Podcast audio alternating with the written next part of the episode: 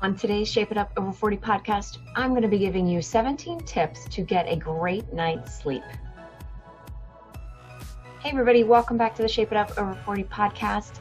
My name is Nicole Simonin, and I am so happy that you are here today. We're talking about sleep today, and I personally, like 95% of the time, get really, really good night's sleep and I can fall asleep very quickly. I, as a child, have been known to like, like when I was studying actually for physical therapy, I could study for about 20 minutes, maybe 30 minutes, and then I would fall dead asleep for about 10 minutes.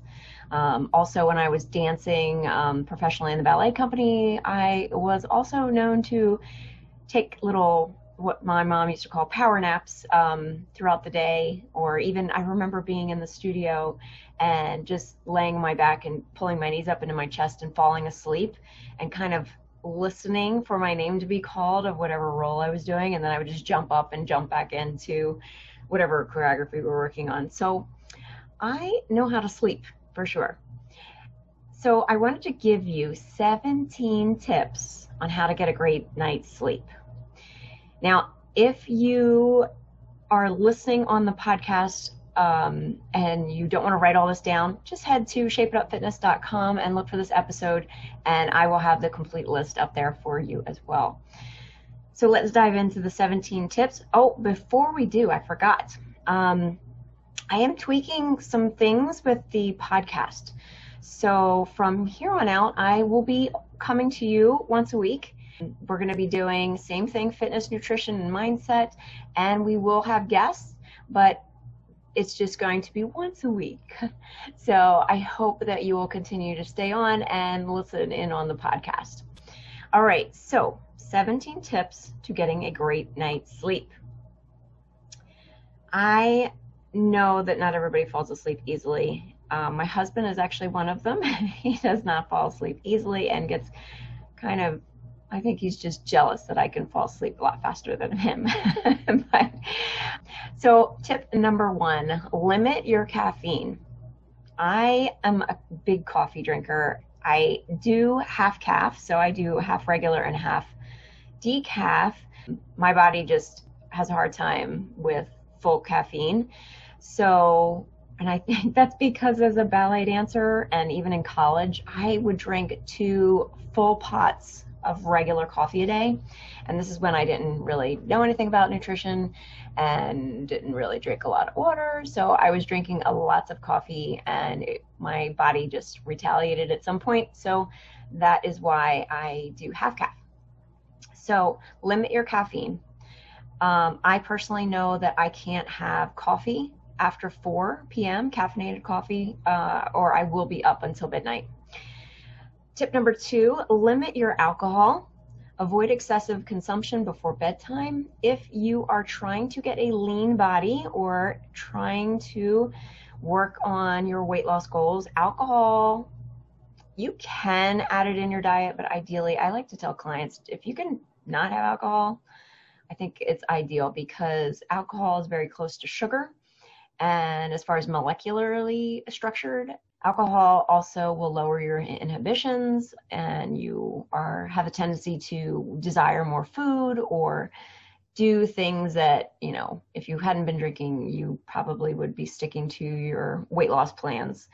That doesn't mean I do have some clients that were able to keep it in, but ideally, if you want to see the results a lot faster, I say skip it. But we're talking about sleeping too, so uh, limit your alcohol before you go to bed. Number three, quit smoking already. Nicotine is a stimulant, and I really don't think I need to give you any more reasons to quit because I'm sure you know how bad cigarettes are for you. Number four, limit television viewing or iPad viewing or phone viewing before bed. This one doesn't bother me too much unless it's like I'm watching something scary or something that's really stimulating my brain or my thoughts. So limit television viewing before bed.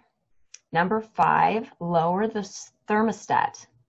Your body actually sleeps better in cooler temperatures. And ladies, if you're over 40 and you're in that perimenopausal phase, you might want a cooler just to stay cool. Um, sleeping with a fan also helps just keep you cool. It also provides a little bit of white noise, uh, drowns out the other noises in the house or outside of the house. Number six, take a hot bath one to two hours before bed. If you have children, young children, take a bath whenever you can. but a bath is very soothing and you can relax in it. It makes you relaxed and it's so much easier to fall asleep when you have a bath. Number seven, this is important for all you entrepreneurs out there. Do not work in your bed. Consider your bed your private oasis for sleeping, reading, and other curricular activities, but not work. Number eight, if you need a nap, do so earlier on in the day. If you even need to take one. I every now and then I still will take a little mini power nap or cat nap, whatever you want to call it. It could be 10 to 15 minutes. It depends on really how I'm feeling and what's going on. Um, and kind of the same rule with the caffeine. Like I don't do it after four. But granted, I am getting up early. I'm usually up around 5 in a.m. So I guess it depends on what time you go to bed too. Number nine, avoid having a large meal right before bed. I know I don't like to go to bed starving, like really hungry, and I don't like to wake up in the middle of the night hungry.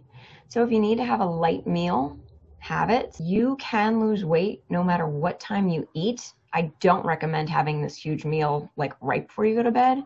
There have been many times when I've leaned out or been prepping for a contest or prepping for a photo shoot, and I have still eaten after six and still lost weight. Again, it's calories in versus calories out. If you are burning more than what you are intaking, you're going to lose scale weight. So in the past, sometimes I've eaten at 9, 9.30 and then gone to bed at 10 without any problems losing weight. And that can happen for you too. It doesn't matter as long as you're burning more than you're intaking. Number 10, block out additional light and noise. So if you aren't a sound sleeper, earplugs you could try or a sleep mask to cover your eyes. This is going to help you get a good night's sleep. Also, curtains that block out the light from the outside, they're also a good investment. It depends on how you like to sleep. Like, I like a little bit of light in the room. Some people like it completely dark. It's really up to you, but you got to find out what works for you. So, number 11, after lying down, if you find that you're still awake 30 minutes later, get up and do something like read a book, write, or even yoga or meditate. Don't do something like I don't recommend going and turning on the TV because you'll get sucked into whatever you're watching and then it'll be three hours later and you still haven't gone to bed. But me personally, I like to read. I don't know what it is about reading. It just relaxes me and puts me to sleep. So that you can do, or if I find that I am having a lot of thoughts or like things that are not settled in my brain, I will start writing down what's going on in my head. And just so I have it, and it kind of like, I call it a brain dump, and you just kind of write whatever's in your head. And then the next day you can look at it and figure out if you want to dive into it or not, or forget about it.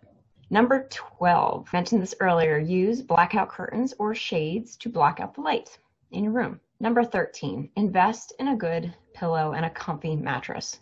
I think we spend like a third of our life in bed sleeping. So make sure you get a bed that you find is comfortable.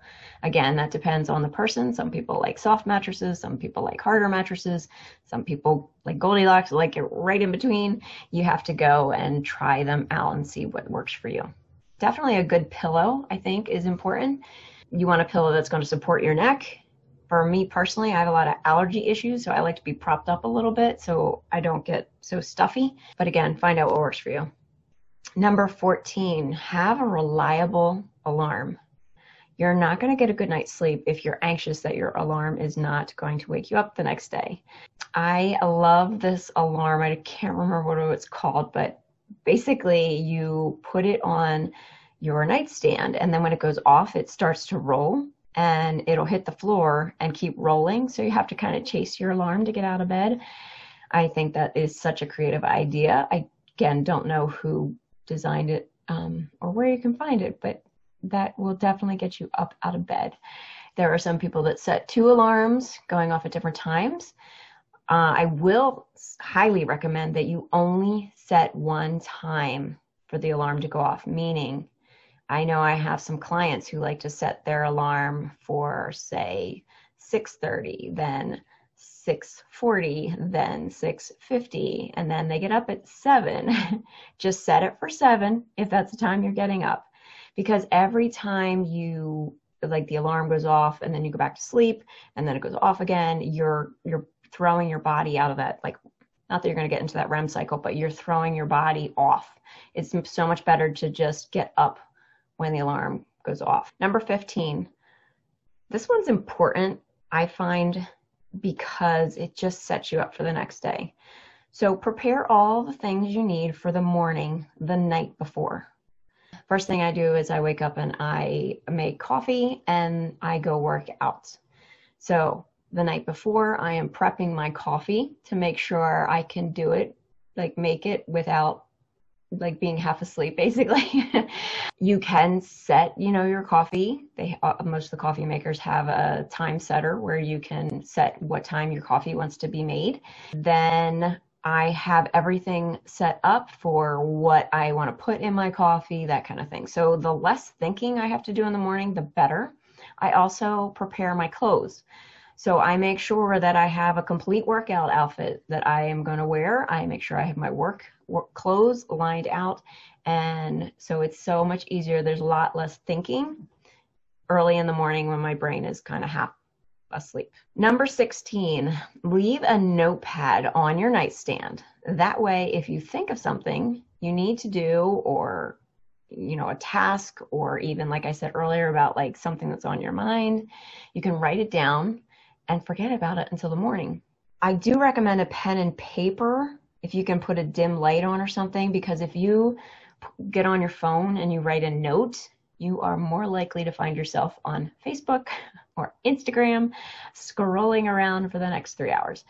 Old fashioned notepad and pen, pencil by your bed, um, maybe a soft low light that you can see.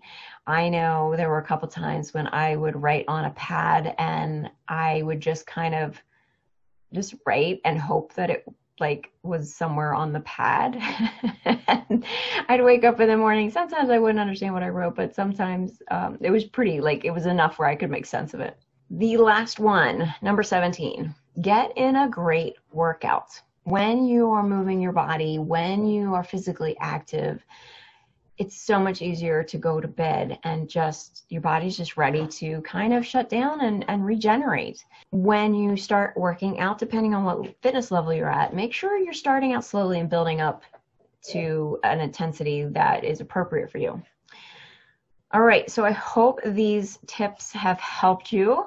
Uh, again, you can go to the episode um, listing on shapeitupfitness.com and you can see all the 17 tips. If you really enjoy this podcast or if you have really been enjoying all the podcasts, I want to invite you to book a call with me.